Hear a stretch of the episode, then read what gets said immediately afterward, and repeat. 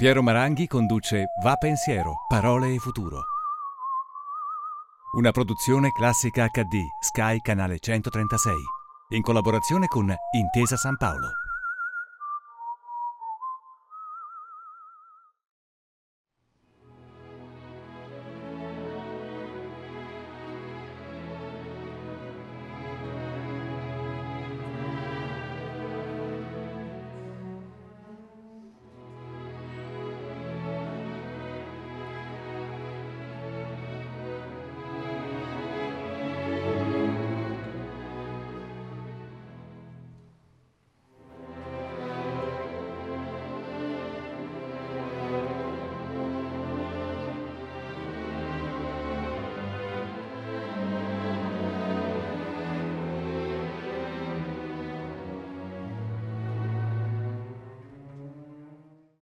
Benvenuti a Va Pensiero. Il nostro ospite di oggi è un'artista italiana che da molti anni ormai risiede in America, a Los Angeles. Il suo volto è poco noto al pubblico televisivo, ma l'impatto delle sue performance, dei suoi quadri viventi, dei suoi battaglioni di uomini e donne, simbolicamente in piedi, talvolta nudi, negli spazi, l'ha resa una delle protagoniste più importanti nel mondo dell'arte contemporanea. Abbiamo appena ascoltato l'introduzione orchestrale del Simone Boccanegra di Giuseppe Verdi. Gianandrea Gavazzini diceva che in questo brano Verdi ci dipinge il mare di Genova e Genova è la sua città. È perciò un grande piacere per me presentarvi Vanessa Beecroft. Buonasera Vanessa, come sta? Bene, grazie. Dove si trova lei in questo momento? In questo momento mi trovo sotto il segno di Hollywood, in, a Los Angeles. A Los Angeles.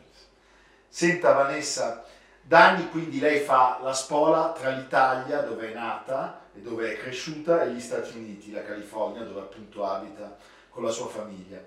Ora gli Stati Uniti sono diventati il paese con il maggior numero di contagi al mondo, hanno superato la Cina e l'Italia. Come state vivendo a Los Angeles la pandemia? In questo momento stiamo mantenendo l'isolamento e io ho scelto seppur eh, seguo le notizie, di mantenere un distacco eh, emotivo perché eh, ho troppa paura di, di seguire ogni giorno questi dati. Per cui seguiamo la regola dell'isolamento per adesso. Il New York Times ha lanciato un allarme. New York potrebbe essere peggio di Wuhan o della nostra Lombardia così colpita. Sino a pochi giorni fa, il giorno in cui il numero telefonico delle emergenze di New York aveva ricevuto il maggior numero di chiamate era chiaramente l'11 settembre. Adesso questo numero è stato completamente eh, doppiato, superato molte, molte volte. Che effetto le fa tutto questo e soprattutto che effetto le fa pensando alle prime dichiarazioni del Presidente degli Stati Uniti? Purtroppo che questo paese, che è un paese capitalistico, ha dato più importanza e priorità all'economia che alla salute dei cittadini e dunque questa è la conseguenza inevitabile che probabilmente ci aspettavamo e spero che adesso eh, possa determinare un cambiamento, almeno immediato, però non sono sicura. Lei è un artista e eh, ogni momento della nostra storia ha la sua immagine iconica, una fotografia che in un secondo concentra tutto quello che sentiamo, che ricordiamo di quel momento. Io voglio approfittare della presenza di un artista come lei per farle vedere un'immagine che poi vorrei commentassimo insieme. Gliela mostro.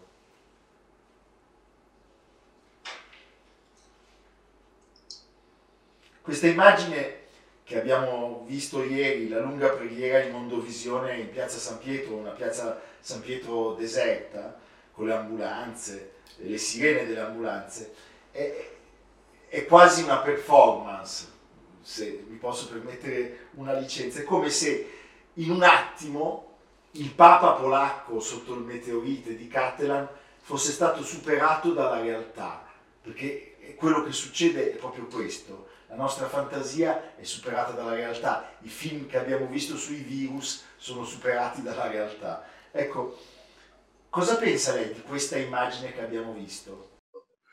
Questa immagine l'ho vista solamente in fotogramma, non ho seguito il, il video, la, la, la, presentazione, ma ho apprezzato moltissimo eh, la figura umana da sola.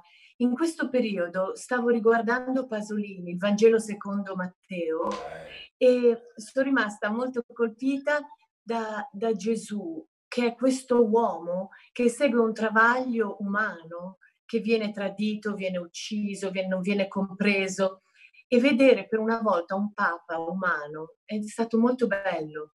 E poi c'è un altro riferimento che mi è venuto in mente quando le Twin Towers sono cadute. Jeffrey Deitch ha detto, un critico americano, ha detto forms follow fiction, nel senso che a quel punto dalla televisione ricevevamo un'immagine che quasi informava la realtà e non il contrario.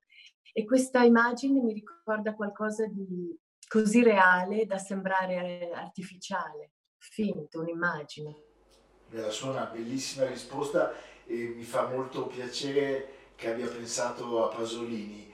È una cosa che trovo molto bella. In questi giorni succede che molti ospiti che vengono alla nostra trasmissione ci parlano di Pasolini e, adesso sentirlo anche da un artista come lei è una gioia per il cuore, veramente, grazie. Tornando agli States, in Italia si è parlato molto eh, di alcune fotografie dei cittadini americani in coda davanti ai negozi che vendono, che vendono le armi, ma succede davvero? Che cosa, che cosa li spinge a farlo in questo momento? Allora, io vivo e ho sempre vissuto in zone che sono, diciamo, delle isole negli Stati Uniti, New York e Los Angeles, per cui non sono rappresentative di quello che è il resto dell'America. Io credo che il peccato del resto dell'America è di aver lasciato la popolazione nell'ignoranza e questa determina la paura e la violenza, per cui la, la gun, la, la pistola, le armi sono quelle che difendono da da eventuali rivolte popolari di chi è disperato per la strada senza sanità, senza accesso, senza tradizioni e spero che sia solamente un, un, un sintomo di paura e non si risolva veramente in, in niente. Però questa è la prima risposta di un cittadino ignorante e spaventato. Lei ha detto senza sanità. Eh, un ragazzo di 19 anni malato di coronavirus in California è stato respinto da un ospedale perché non aveva la necessaria assicurazione sanitaria e poi un attacco cardiaco eh, l'ha ucciso poco, poco dopo. Eh, gli Stati Uniti, di fronte a un'epidemia, a un'epidemia come questa, con un sistema sanitario, come tutti sappiamo, sostanzialmente privato, quanto rischiano? Secondo me molto. Io spero, ma non sono certa, che, che questa eh, pandemic possa cambiare lo stato delle cose, che gli ospedali aprano le porte, ma non sono sicura perché il capitalismo e quindi il denaro è l'unico metro di misura negli Stati Uniti e ogni cittadino a qualunque eh, livello economico paga e soffre vivendo in, questi, in questo paese, perché l'unica discriminante è il denaro, purtroppo. Senta, c'è un fatto personale che, che, che mi prendo la licenza di, di raccontare. Nei giorni in cui in Italia si stava passando dall'idea di un'influenza alla consapevolezza della pandemia, Vanessa Beecroft era, era, era, in Italia, era a Milano, noi ci siamo anche visti e, e poi ci siamo salutati un po', un po' bruscamente e lei è tornata negli Stati Uniti. In questo momento lei vorrebbe essere in Italia? In questo momento io vorrei moltissimo essere in Italia, in Sicilia, in un paesino dove poter eh, ricongiungersi con le radici di tradizioni, di una bellezza semplice, perché mentre stiamo ritornando anche negli Stati Uniti a questa dimensione quotidiana che avevamo perduto costretti dentro le mura o nel nostro ambito immediato. E in Italia la ricchezza del paesaggio, delle tradizioni manca. Eh, manca in America, è quello che c'è in Italia che eh, riesce a, a, dare il conforto in momenti di, del genere. E in America questa alienazione che è presente anche della solitudine dell'individuo, la mancanza di tradizioni, eh, crea sgomento. In Italia credo che si possa sopravvivere meglio in un momento di questo tipo. Grazie. Senta, eh, abbiamo parlato delle, delle sue performance, eh, l'hanno resa un'artista di fama mondiale. Adesso con, con la pandemia eh, noi dobbiamo stare a casa, non, non, abbiamo più i contatti umani, non possiamo stare insieme, non ci possono essere gli assembramenti. E quindi anche un punto centrale della sua arte è, è proibito che, cosa, che effetto le fa questa, questa sorta di proibizione a fare massa, ad aggregare gli individui? A me ha dato un gran senso di calma e di anti-ansietà, di calma, diciamo, il fatto di poter finalmente stare in una specie di solitudine e che e sapendo che tutto il mondo è in questo stesso stato eh, una grande calma e grande capacità di concentrazione e di, di focus. Per cui a me ho apprezzato questo, il fatto di dover stare soli individualmente con pro- i propri vicini. Ecco, in un'intervista una volta lei ha detto le performance sono un ponte tra il mondo dell'arte e quello della vita reale. Ora che la vita reale è sotto scacco. Secondo lei qual è il compito del mondo dell'arte?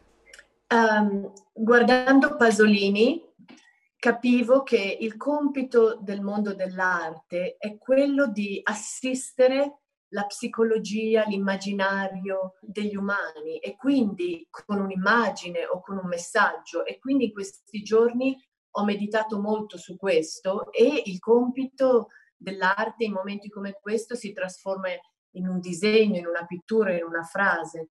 Non deve necessariamente essere la stessa cosa che si realizzava prima. Ci forza un cambiamento e in questo caso spoglio di tutto quello che era eccessivo. Lei prima ha parlato degli Stati Uniti in maniera severa, del capitalismo in maniera severa. Noi europei abbiamo sofferto, in particolare gli italiani, in questi ultimi anni il fatto che l'Europa, che era nata con degli ideali alti, politici, culturali, sociali, sia diventata una gabbia finanziaria ed economica. E oggi alcuni di noi sperano che questa tragedia che ci ha colpito possa portare a un cambiamento. E come lei ha detto prima, eh, anche lei lo spera, ma dice negli Stati Uniti è molto difficile. Noi oggi vediamo situazioni molto contraddittorie, dei segnali positivi, altri molto negativi da parte degli Stati europei. Cosa, cosa vede lei per, per l'Europa in questo momento? Diciamo, io ho considerato l'Europa una specie di colonia dei paesi capitalistici come gli Stati Uniti. Al momento credo che l'Europa possa eh, fare tesoro della propria storia.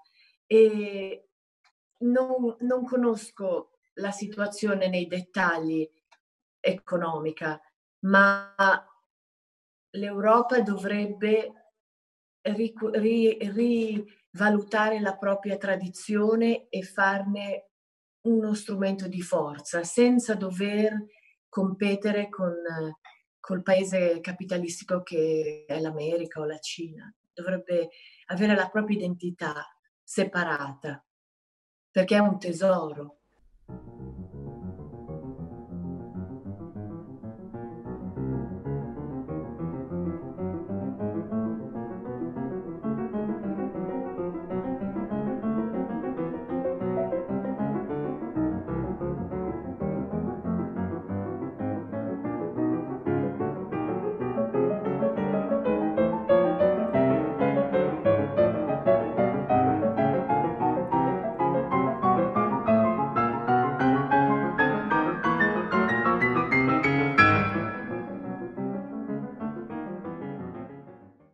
Abbiamo ascoltato un brano del grande compositore ungherese Gheorghi Ligeti.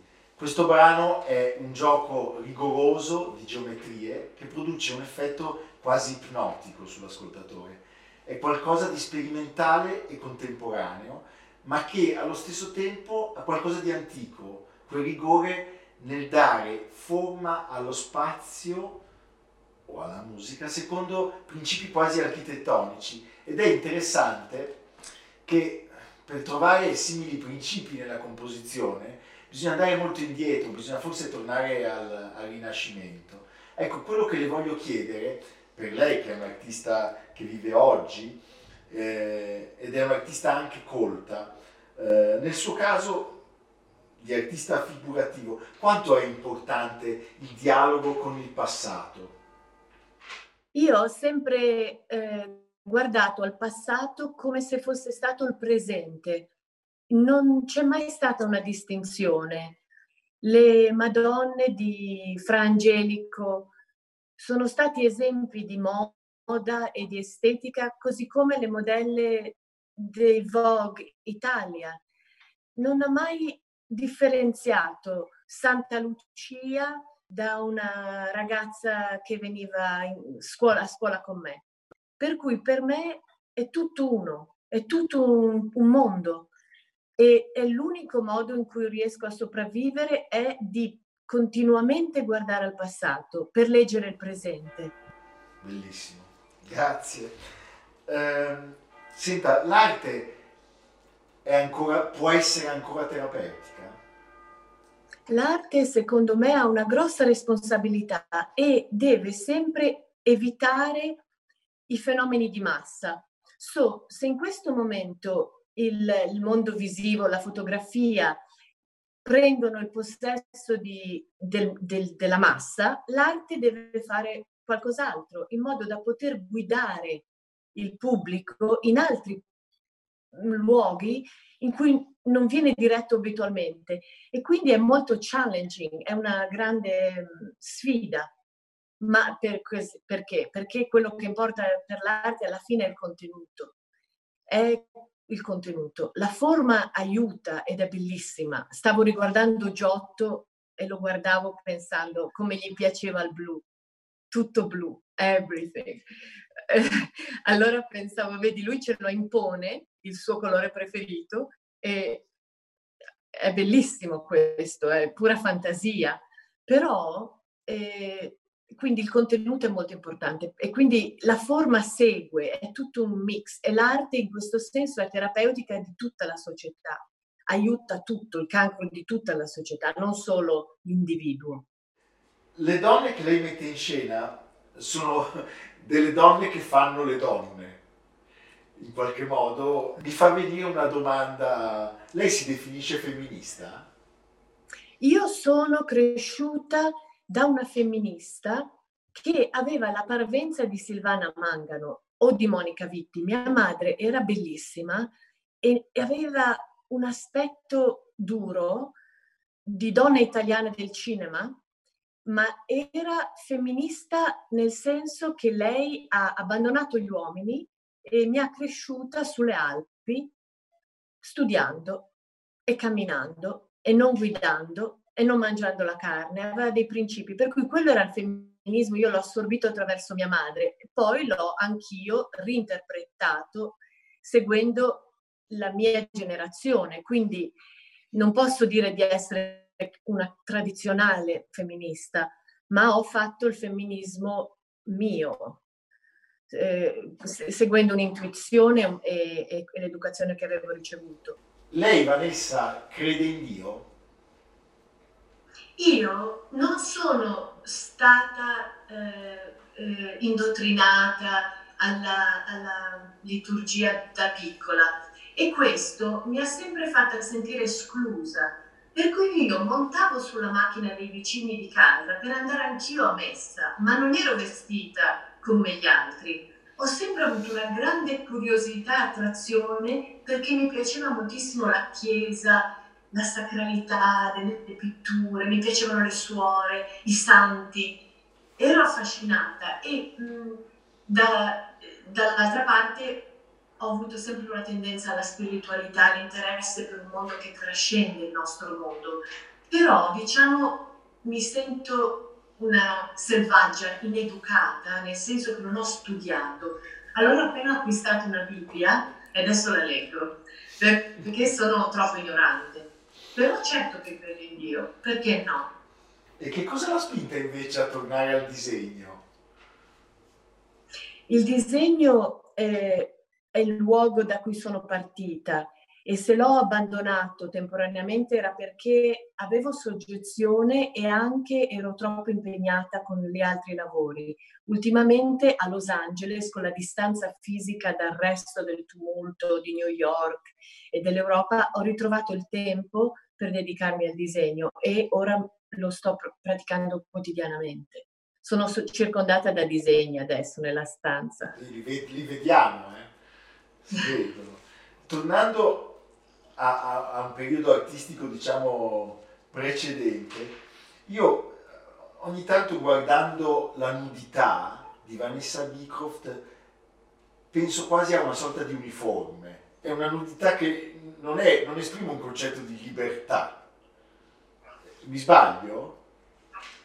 Esatto, infatti non è la nudità di tipo eh, eh, naturalistico del 68 di liberazione dai costumi, è una libertà quasi come, è una nudità quasi come una, una prigione, è una nudità urbana, è come la mancanza di un uniforme per una donna e dunque un vestito, è metaforica, è metafisica, come Magritte.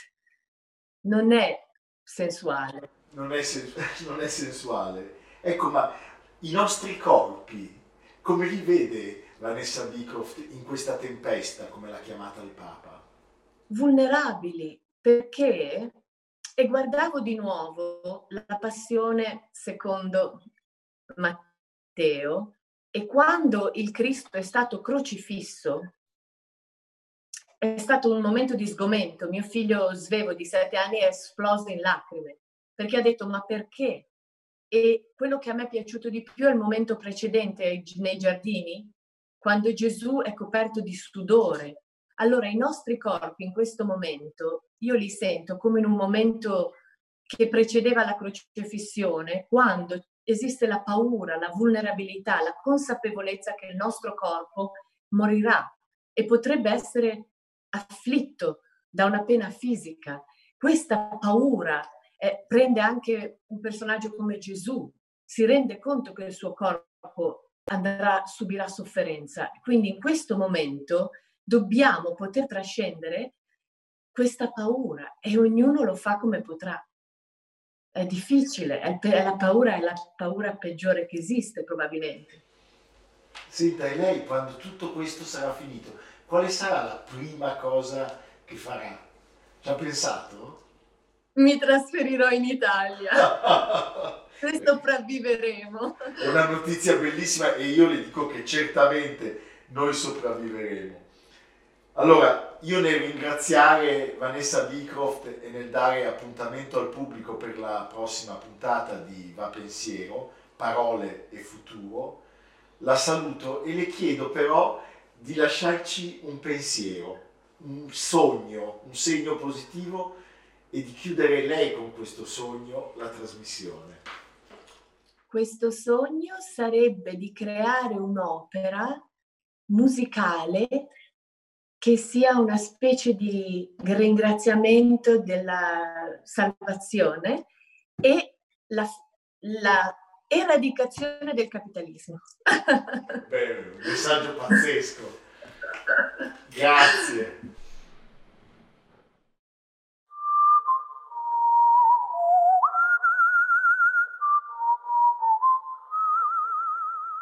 Piero Maranghi conduce Va Pensiero, Parole e Futuro. A cura di Samantha Chiodini e Jacopo Ghilardotti. Realizzato da Patrick Gallenti, Simone Manganello, Valentino Puppini. Una produzione classica HD, Sky Canale 136, in collaborazione con Intesa San Paolo.